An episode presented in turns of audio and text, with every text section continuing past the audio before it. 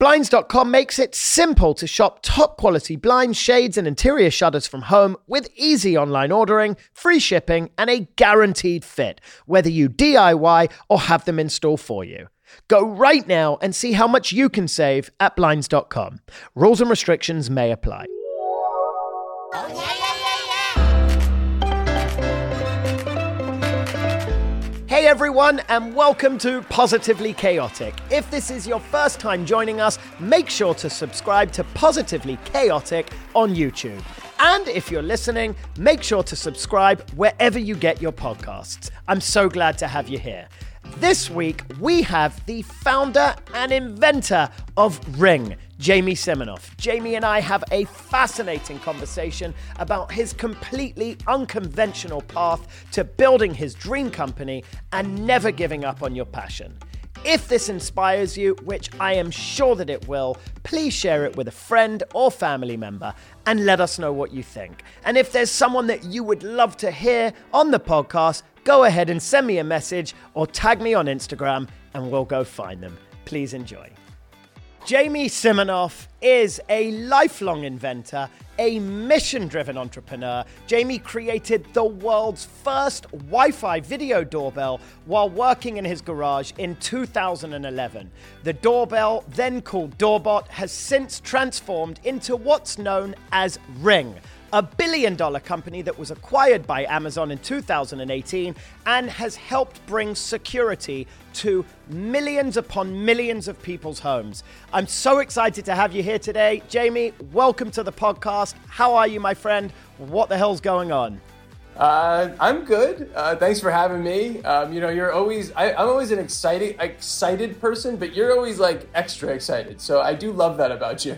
I appreciate that, Jamie. And you know what? I do feel like we're in a time today where so many people are viewing the glass being half empty, and I like to always kind of consider it being half full. And my mentality is always that half full glass mentality. And every time I've ever hung out with you, you've always been excitable and sort of half glass full type of guy.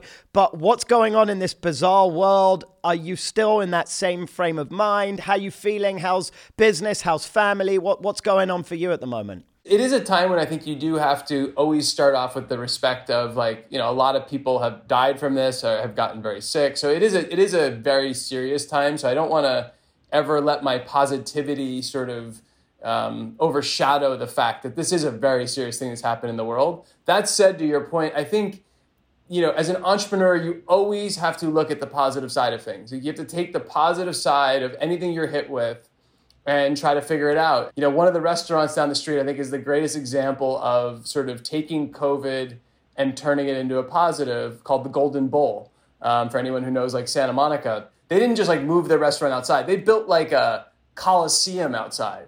And I think they're three times busier than they were before COVID. And so I think it is, you know, not everyone can do it, not every situation is the same, but I do think it is like when you get hit with something like this is like figure out what those uh, you know those those opportunities are. I'm spending more time with my son who who you know you know 12 years old.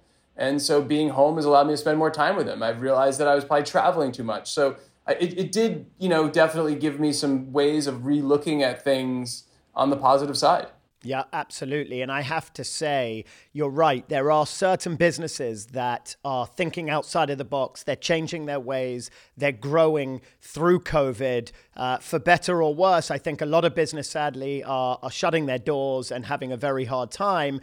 But this really is a time in life where we have to step outside of our comfort zone, be creative, um, and try and push forward. Which leads me to ask you, as a company, has work changed much? Like your day to day, I know you travel an incredible amount. I have to assume that's come to a screaming halt. But has the day to day business changed for you, or is that very much the same? Yeah, I mean, you know, it, it is really crazy that in January of, of this year, you know, everyone had to go to an office basically every day. It, you know, if we were meeting with a vendor, you know, at one of our retailers to sell, like we went there and it was like you couldn't see a different way of doing it. And then all of a sudden one day it was just like no one can go to an office anywhere around the globe. And you know, it's it's incredible to watch that like we have not only been able to get through it, but really continue to launch products through it, build new things for our customers. We're you know, a bit of an essential service for a lot of our customers to be able to connect to their home, to have security in their home during these times. So it has been something we've been able to supply that and do it, and it's been it's been incredible watch how my team has reacted to it.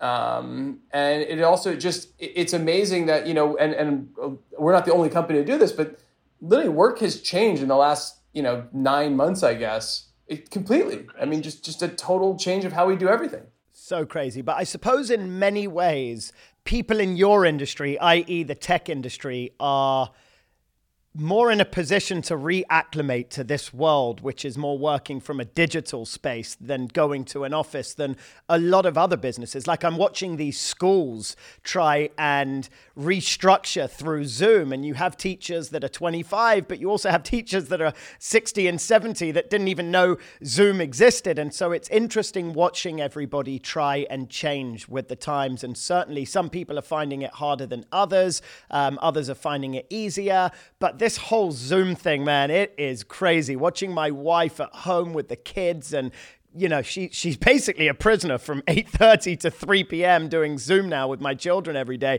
It is a really crazy crazy time for sure. But I love to hear that you know you're you're seeing it as a glass half full moment without minimizing what's actually happening. But when I was thinking about this interview, you know, you already know this, and we'll get into how we met. I've always been obsessed with Ring before I ever met you. Like, and I'm always obsessed with inventors. If people ask me, you know, who are the two people you'd most like to meet, it's Elon Musk and Richard Branson. It's an inventor mind, and I'm so intrigued by what the hell went through their mind to start certain things. And I felt the same way about Ring, and then I got to meet you. Um, but I have to ask, I feel like since this pandemic, I check my Ring cameras maybe an unhealthy amount 900 times a day probably.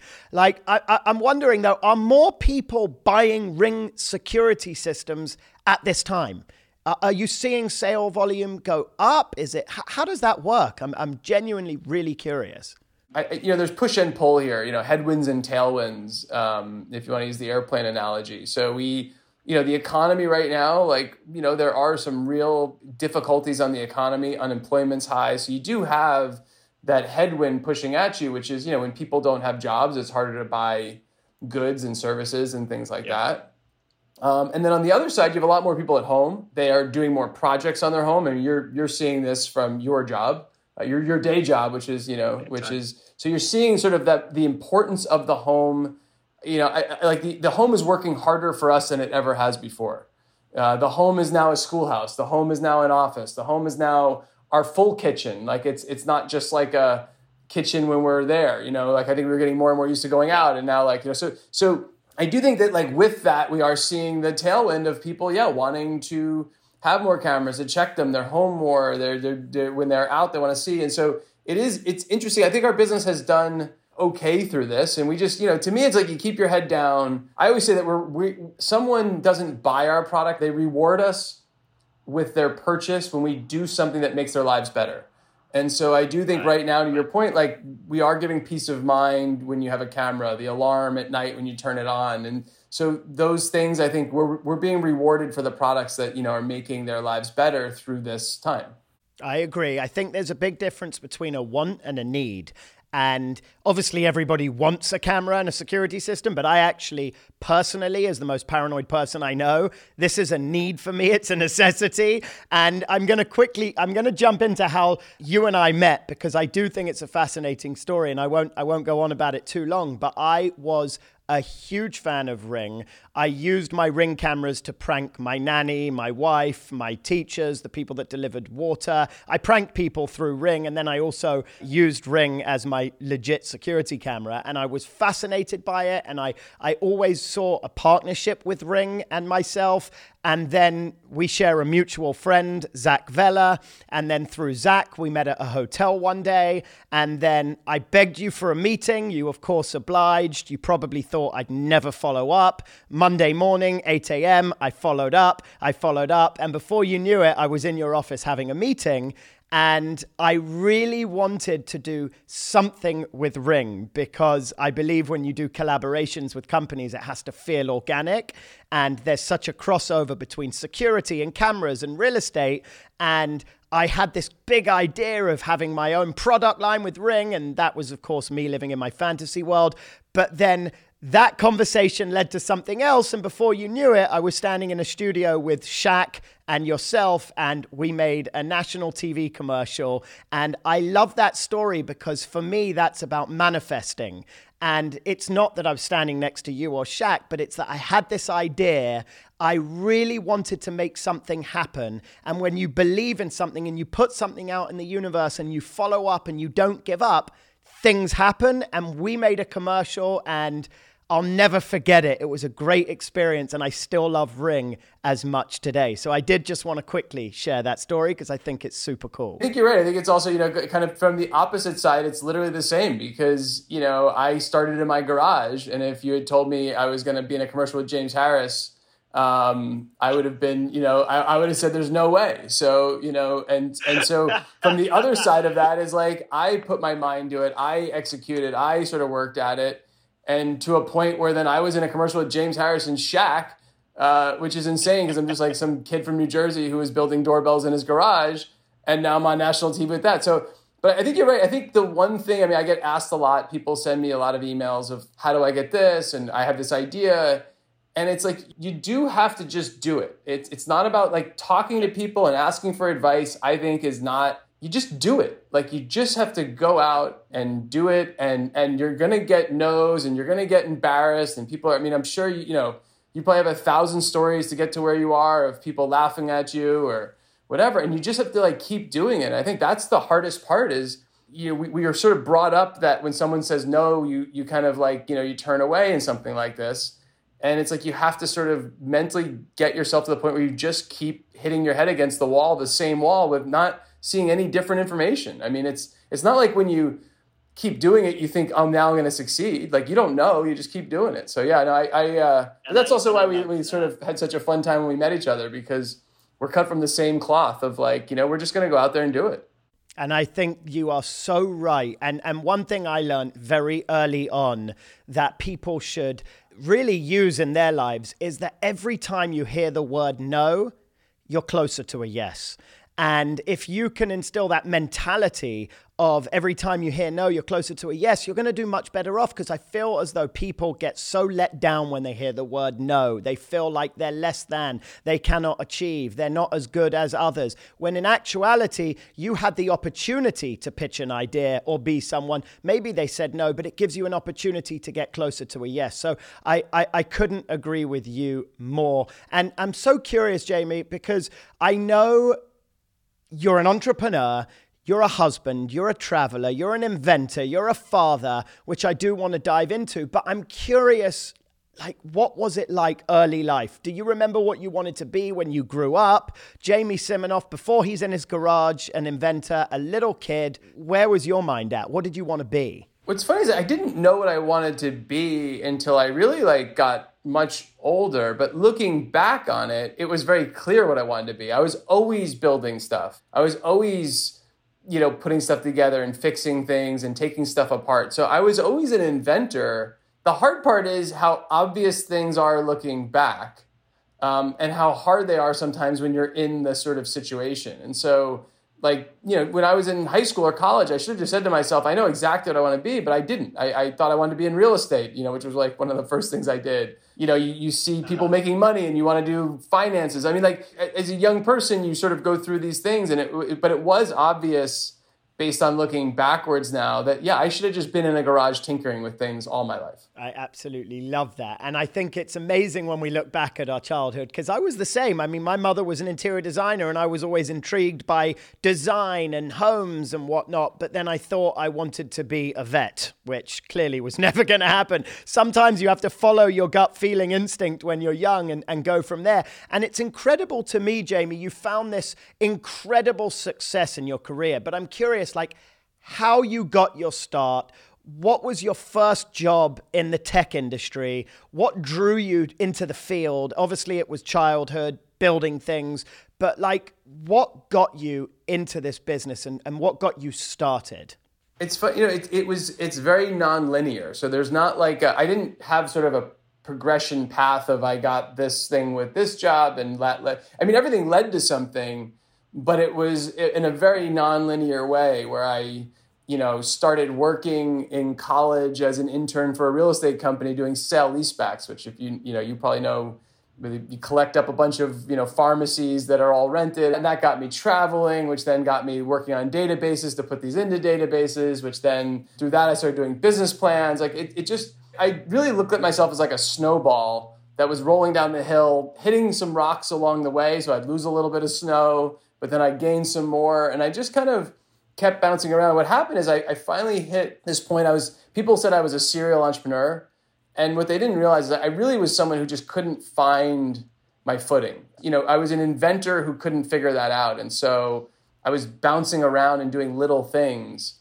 What's funny is when I finally said, no, I'm going to, I'm an inventor. I'm going to go in the garage and invent. So it's when I did the littlest thing in my career from the outside looked like sort of the worst career move. At 30 years old, I said, I'm going in the garage and I'm going to work on these things that's what actually then sort of allowed me to build Ring and do this. Absolutely brilliant. And I guess for me, the big question and and this is why I do this podcast is to follow people's journeys and see where they started at 30 in the garage to where they're at today and everything that kind of happened in the bridge through the middle. I guess looking back, what was the most chaotic time or moment in your life that you were able to then transform into a positive experience? I think it's such a great question because it happens so often. And I think so the, the most is a is a tough one because you know, as you're building any business, as you're building your career, you're hitting so many, you know, to the, your point of the no's become yeses.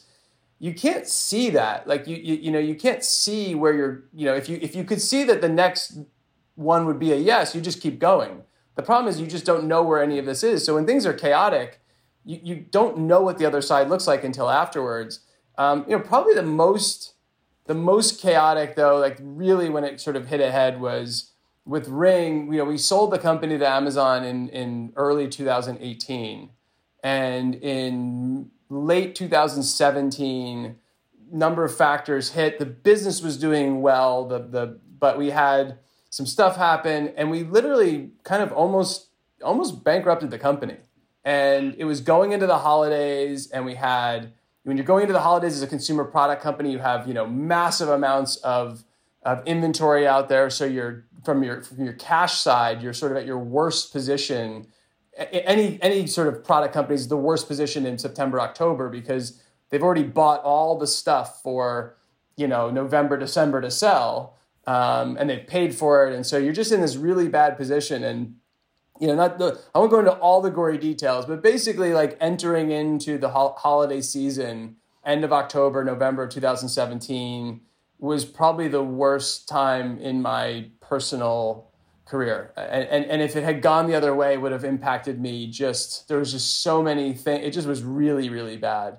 And at that time, I really hadn't taken any money out of the business. So I had a, you know a high net worth on paper but i really didn't have any money personally either and so it was really just kind of it was really all on the line and you know it, it just gave me this like the clarity i had going into those holidays of like what i had to do and how to work through it and i went on i remember i went on they call it uh, black saturday it's, it's the black friday weekend and on qvc they we, they, we had an all day special and you know it was the, the all day special was a great opportunity because if we sold well, you sell through all this stuff. The other side is if you don't sell well, you could have $10 million of inventory coming back, you know, when you're already in trouble.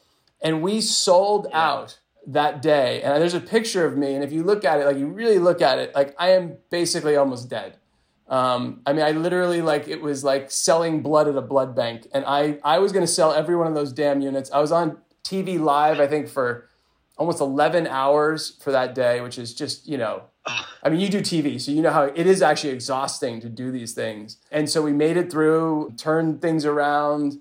Amazon comes in right after that. And then, you know, I mean, literally, so within a four or five month period, I went from, you know, fairly close to really being in a you know very bad financial spot personally and with the company to you know a extremely successful exit to Amazon.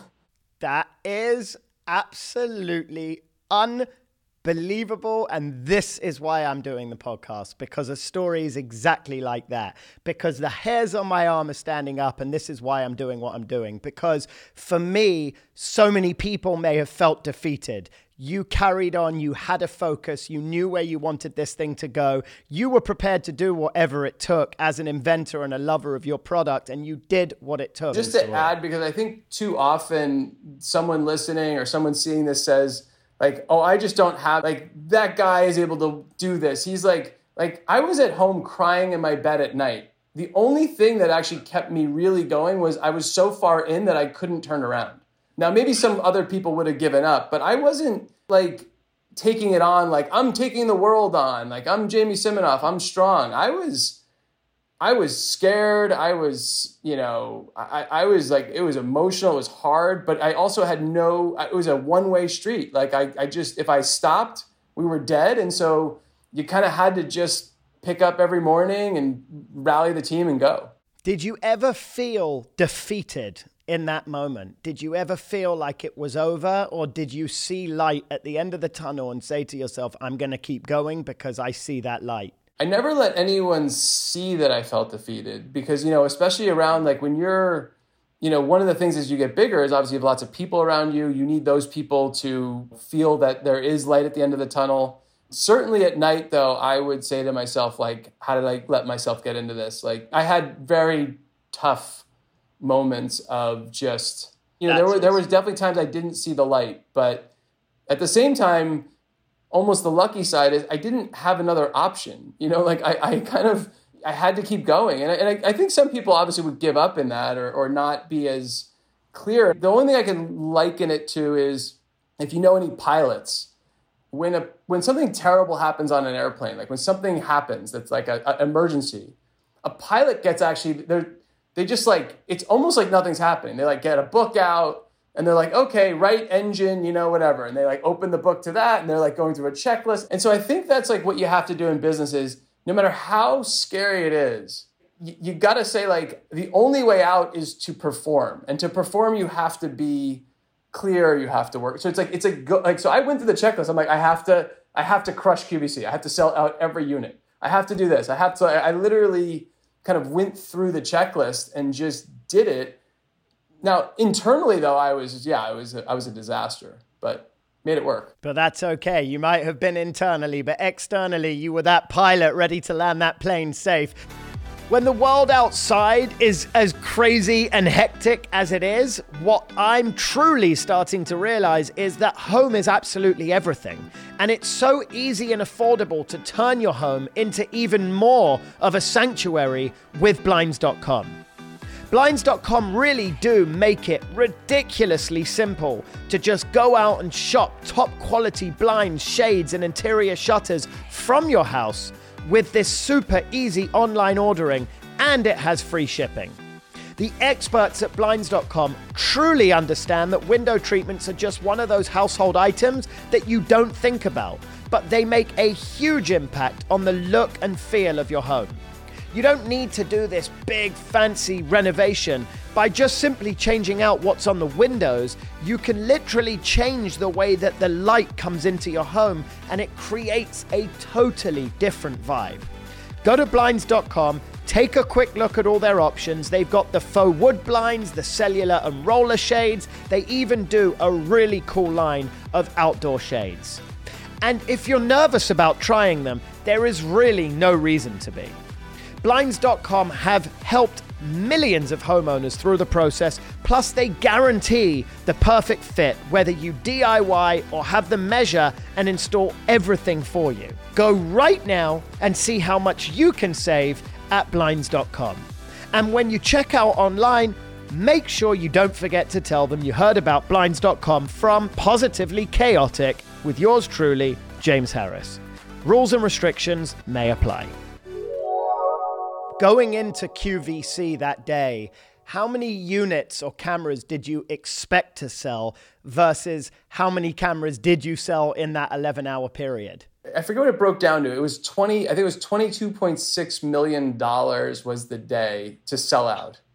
It was like a hundred and something thousand cameras. It was a it was an insane goal. Obviously, it's one of their busiest days, so they obviously expected that it would do well. But if we were off, remember, if if we only did 15 million, that's seven million dollars we wouldn't have sold that day, which either could have come returned or had like so the difference was like the swing was really, really big. That is the drive and passion that people need to have in themselves and their business and their own self-belief in order to succeed. And that brings me to asking you, like, how do you balance your creative inventor needs whilst today you're being the leader of a company and, and running a business. There's almost two aspects to that. There's jamie the guy in his garage that wants to get down and dirty and invent. And then today there's the jamie that is running a super successful business. How the hell do you balance those two things? See, it's, what's funny is that from the outside, you'd probably think I'm more running the business now than inventing. And because I was able to sell to Amazon, who's a company that's so great at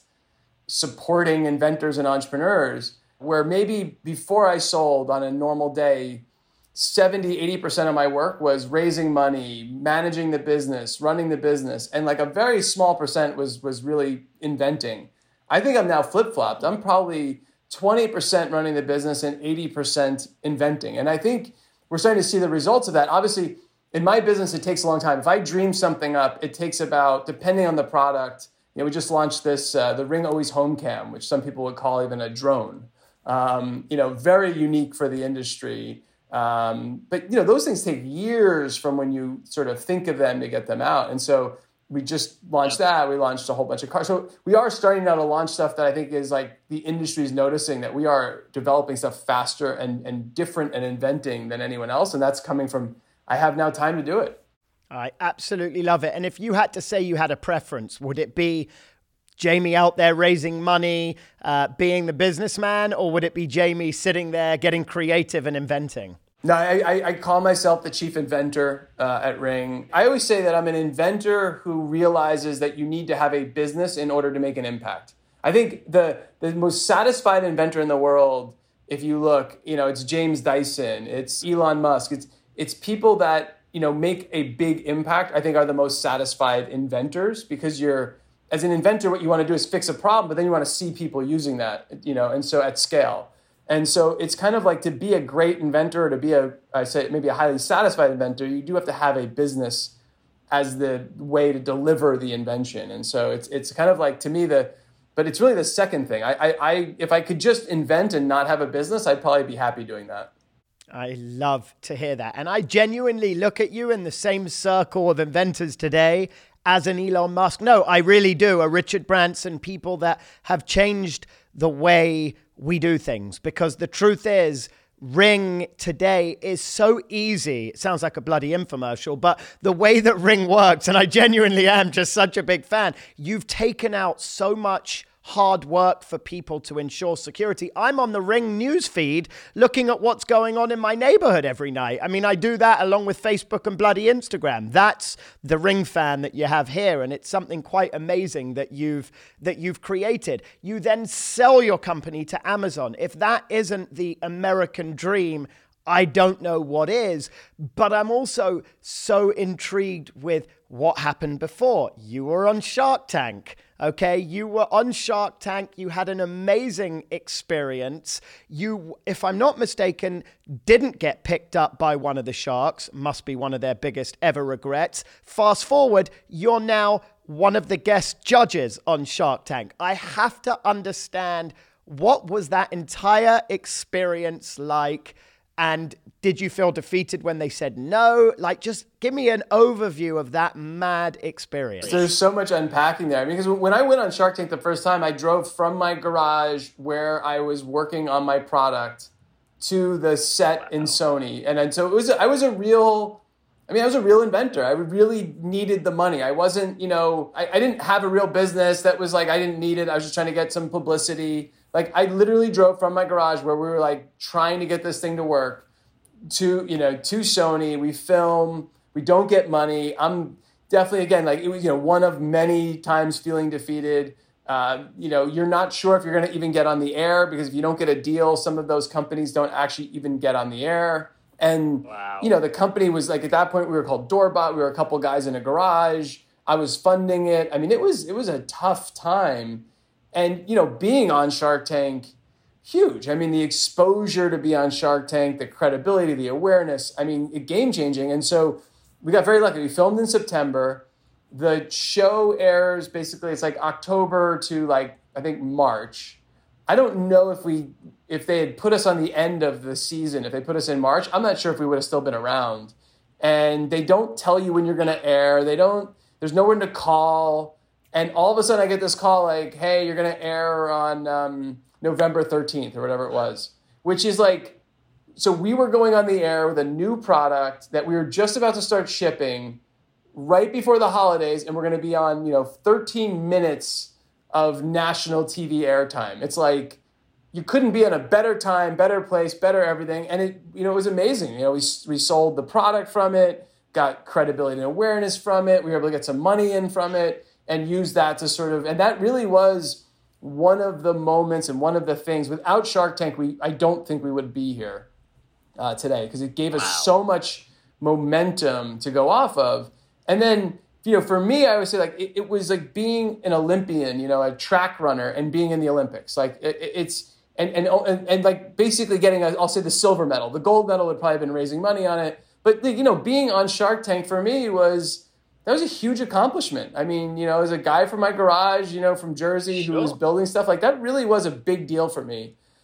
To then go back on as a judge, you know, as a shark, it was like it never happened before in the in the in the history of the show. Uh, you know, my my company today is the largest one ever to have appeared on Shark Tank. So I'm a, I'm a humble guy because I, I, I am, but and I try never to like sort of pat myself on the back or celebrate because I think there's always something you can do better for the world. And but yeah, that was a a hell of a moment. I mean, I remember sitting in that sitting in that shark chair as my peers now you know, and coming to the other side, I mean, it, it's, yeah, it's, it was like, you know, it's beyond emotional.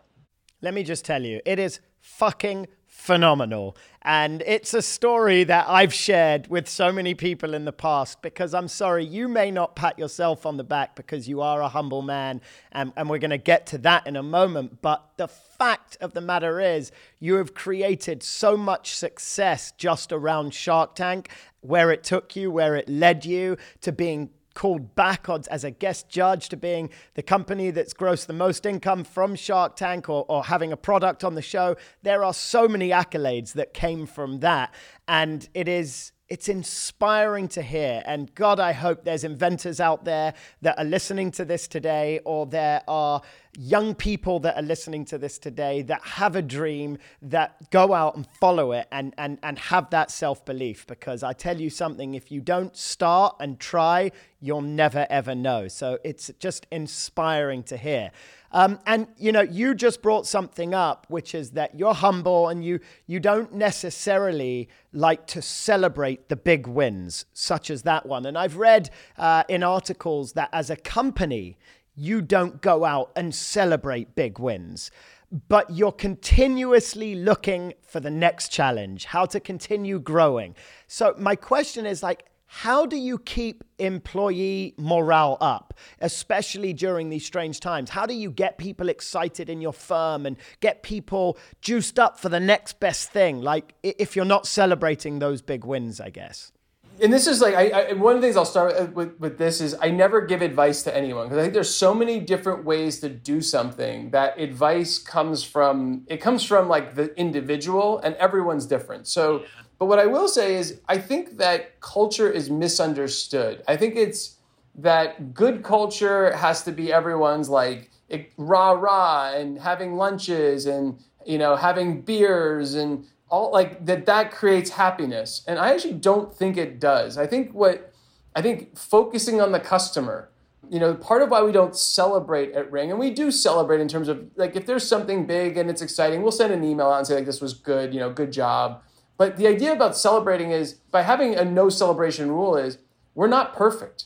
There's always a customer out of our millions and millions of customers. There's always a customer that we're not providing the best service for.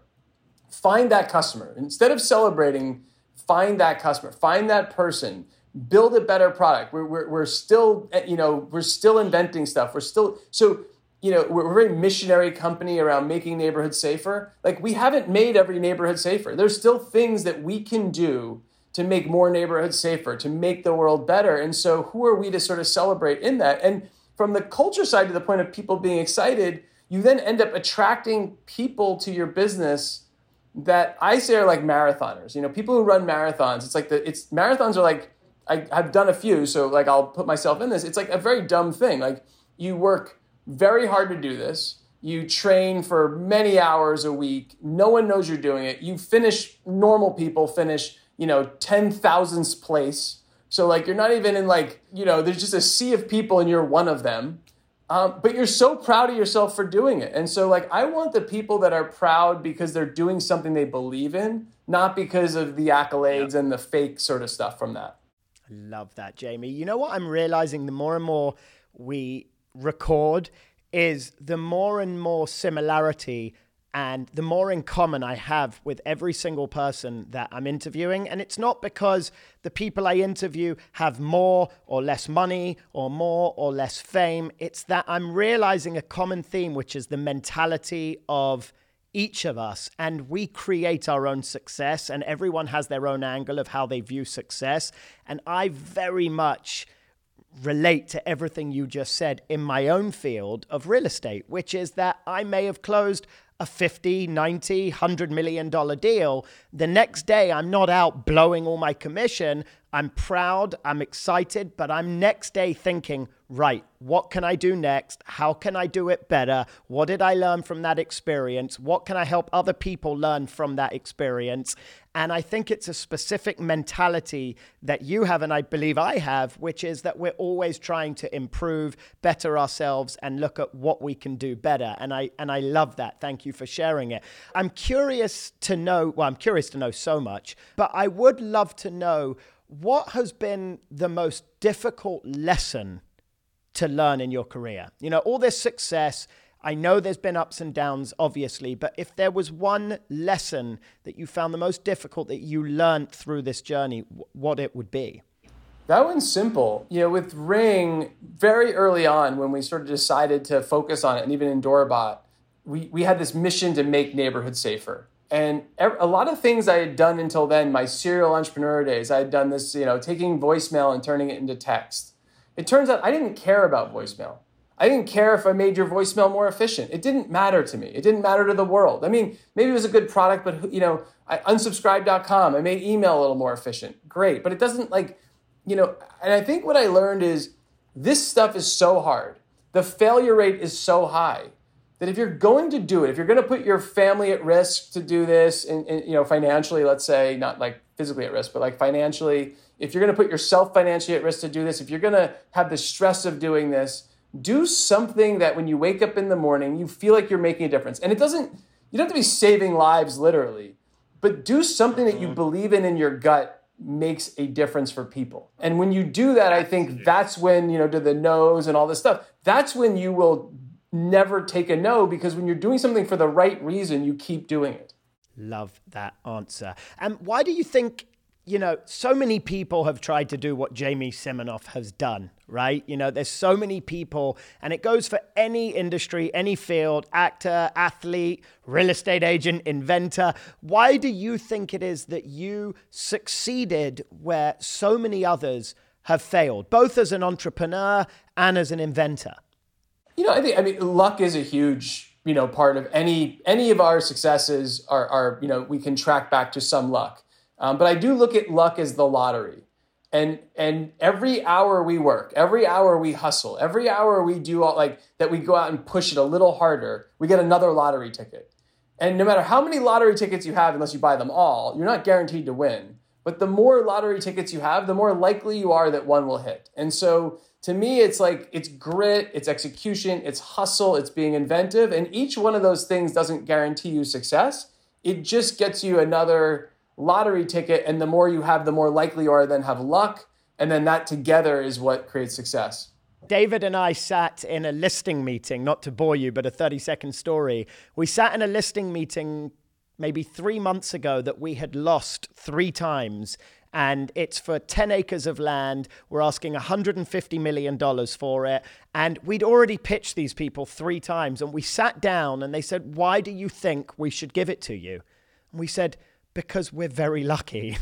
we said, we bring luck, we bring enthusiasm, and we're in the right place at the right time. And the guys looked at each other and they said, shit, we need a bit of luck and they signed on the dotted line right there. And it's so true in so many ways. If you breathe positivity, you bring luck. And it's not just, oh my God, you hit jackpot because you were lucky. There's things that you've done along the way that put you in the position to even be lucky in the first place. That's my belief. Anyway. And that's, so, and I, I totally agree because I think what it is is that I would say the same set of things doesn't always result in success. So you need to have that some of that luck but I have found that that most people that get lucky work really, really, really hard. They hustle. Yep. They're like to your point. So you're bringing luck, but you're also you're working hard, and then hopefully something from that will fall out, and you just keep going, keep going, keep going. So that's that energy, and that's that thing. And then to what I like about the lottery example is we'll always find then the example of the person who stumbled into something barely did anything and made $500 million or whatever it is. And the world looks at that person and says, they're smart, they're successful, they're this. And I would say, just like to the lottery example, it doesn't mean you have to work hard and hustle. Some people get super lucky. What I've found in my life is that 99.9% of people that are successful have worked really, really, really hard. Absolutely. Couldn't agree with you more. And let me tell you, from the little I know about tech companies or just really the, the, the idea of starting a new company, that startup life, it's full of unknowns, raising capital, a lot of inherently very stressful situations come from that. How did you learn to deal with the stress and the chaos of it all? Because you have to have a certain mentality going through all of that. How did you sort of deal with all of that along the way? So I, mean, I think one is like it takes a village. Your family has to be with you on this journey, um, and and it's your wife, it's your kids. It really you need that support system around you, especially the one that's that's the closest to you, and so that that's very important. And the other thing, I, I exercise. I run. Yeah. I, I love trail running and I love mountain biking, and so I go on my mountain bike or run outdoors every day for you know thirty minutes to an hour and it just mm-hmm. clears my mind. It just there's something about like forcing the exercise, being outside, the fresh air, being able to do that to me is like something I've done all my life, and it does allow me to reset no matter how bad the day is going. Totally agreed. My workouts in the morning are what clears my head. I'm not thinking about my email, my phones, my texts, who I need to get back to. It just gives you that clear mind to go out and start the day. And I've been talking a lot about that during the pandemic, which is you have to clear your mind. You have to start your day fresh, and you can't let the anxiety build up and get to you because ultimately there's a trickle down effect and it can quite literally ruin a whole day. So I, I so agree with you. So, Jamie, the big question I have, and you've touched on it throughout the segment today, um, but it really is what comes to mind as the moment where everything in life changed for you. And I don't necessarily mean financially. Um, obviously, that would have been a great day, but th- there was a moment in your life, I'm sure, where everything changed. It clicked, it made sense. Is there like one pivotal moment for you? Is there many? Really curious to know more about that most pivotal one was, you know, I was doing unsubscribe.com. It was 2010.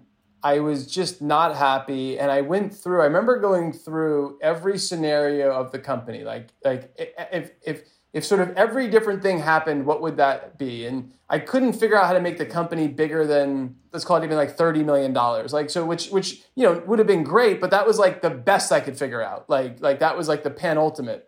And I remember just like trying to figure this out. I had investors in it. And I just said, I just don't love this. I really just, I have all these ideas I've been writing down on my phone. And I just want to like work on them and see which one gets, you know, bigger. And I just want to like go in my garage. And that was, that really was, I mean, it was the start of Ring, but it was also the start of me being able to find who I was. And, and that was an interesting thing. That was after I, you know, I was, I was I'm 43 right now. So I was like 34 you know, going into my garage to find myself. Like that's it's kind of scary, but it really was. I was I just was definitely happier to know who I am and to do that. And it's when I realized I wasn't, I was not an entrepreneur. To me, an entrepreneur is someone who wants to build a business. I was an inventor. I was someone who wanted to solve problems. And so I went in my garage and I started just hacking away at this stuff. And it did lead to Ring, but I don't think it in essence led to Ring because it was just it led to Ring because I started doing what I was passionate about and what I could you know when you're doing what you're passionate about that's when you achieve greatness I think. I absolutely love that. It's so true. I worked in a career for 7 years where I made an amazing amount of money and I was miserable miserable. And and and very quickly my wife was 8 months pregnant with our second daughter and the economy was bouncing back and I was desperate to get into real estate. And I went home one day and I told my wife I'm quitting my job to get into real estate and I will never forget that look in her face like she was about to shoot me. and it was because I was miserable what I was doing, but I had this clear vision of what I wanted to do and what would make me happy. And I believed in it. And that was where I set up my real estate career and my business with David. And oh my God, eight years later, I cannot believe I would have ever even second questioned that. So I really get that. And my God, thank God you did go your own separate ways with unsubscribe.com and set up ring. And that's it's a it's a great story though. And i'm sure there's so many people out there with a similar mindset. They're comfortable with what they're doing. Maybe they're not even happy but the money's steady. It makes sense. But if you have a passion and drive to do something that you believe in that you can be successful with follow that passion follow that dream and and go for it. That's my definite advice. And and I do, and I know we're getting to the end here, but I do want to quickly touch on personal life, you know, family life, balance, because I think it's such a big thing in in your industry. And I'm curious, like, do you find you're able to maintain a good amount of balance in your life? You've got so many demanding projects. How do you navigate your personal relationships with friends and family and your three dogs uh, how do you how do you navigate all of that? Yeah I, I, I think i was trying to do that before covid. I think covid really didn't you know we talked about it earlier. I'll, I'll just say it again. I mean it's it, you know not like, i will take the positive side out of a very negative situation but i do think it really has I, I think i have not been someone who was good at that looking back. And now with this, I, I, I, do think my life, I will not go back to the same, a, a lot of the same things I did before. I can be just as efficient. I can be just as good of a person in the business and also be a great sort of father, a great family member, a great friend to people. And I think that's something that is important in my life now. I love that. I've been saying, and I don't know whether or not you agree, but COVID has done for me what I couldn't do for myself which was slow down, take a step back, know that everything is going to be okay, cherish my wife, my children, sit at a dinner table without a phone, not rush every morning at 6 a.m. to get to it. And without COVID, I don't think I would have been able to readjust. So you have to find the positives in bad situations. And that is definitely the one for me. Yeah. I mean, it's like, it's like someone unplugged the treadmill you know, and it just it's yeah. something you just yeah. you just you know you just couldn't do it yourself. And I agree. I think it, it is it, it has done that for me, and I, it's shown me I think a way of doing things that is just different. Yeah, absolutely. And it's interesting because doing research on you and the early days, you know, I, I, wanted to touch quickly on married life, the, the role that your wife has played in this professional success, because I read in the earlier days, you know, she was very much there for you, offered to mortgage a house. I mean, she was very pivotal to your career and success. And I'm curious, tell me about that because they are our rock. And it sounds to me like that's definitely the case here.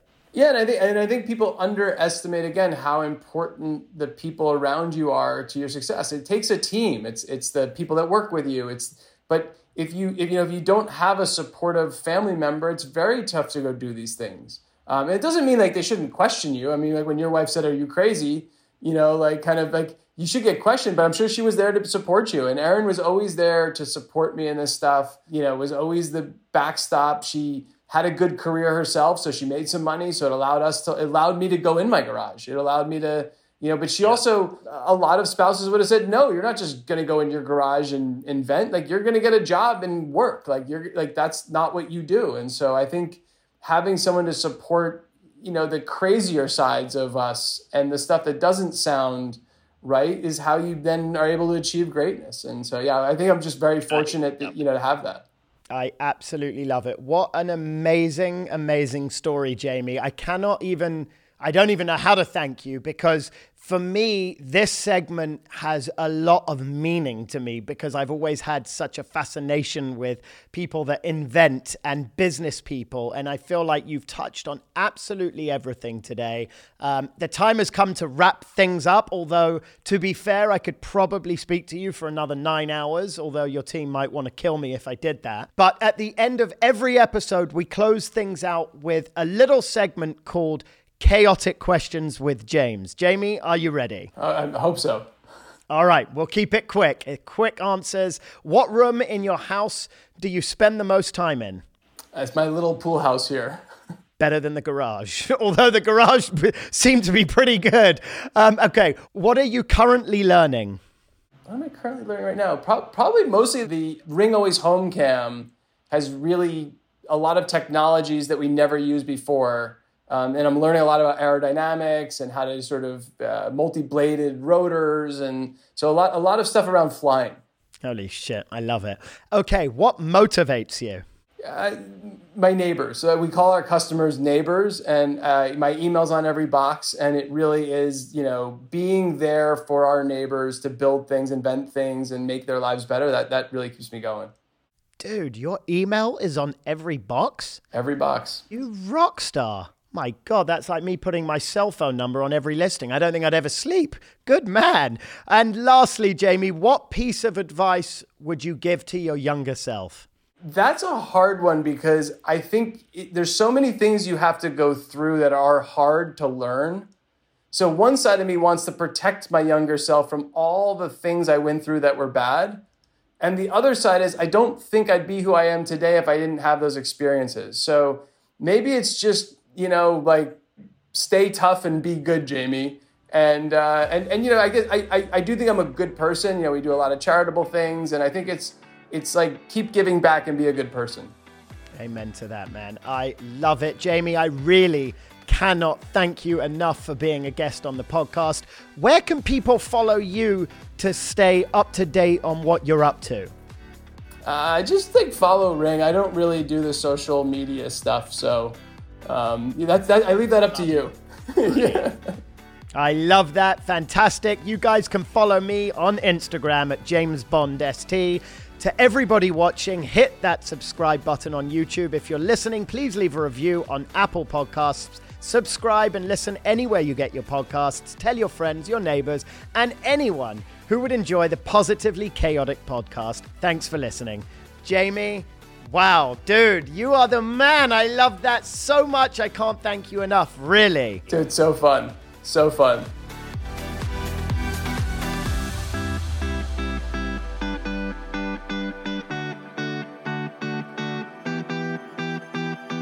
Blinds.com makes it simple to shop top quality blinds, shades, and interior shutters from home with easy online ordering, free shipping, and a guaranteed fit, whether you DIY or have them installed for you.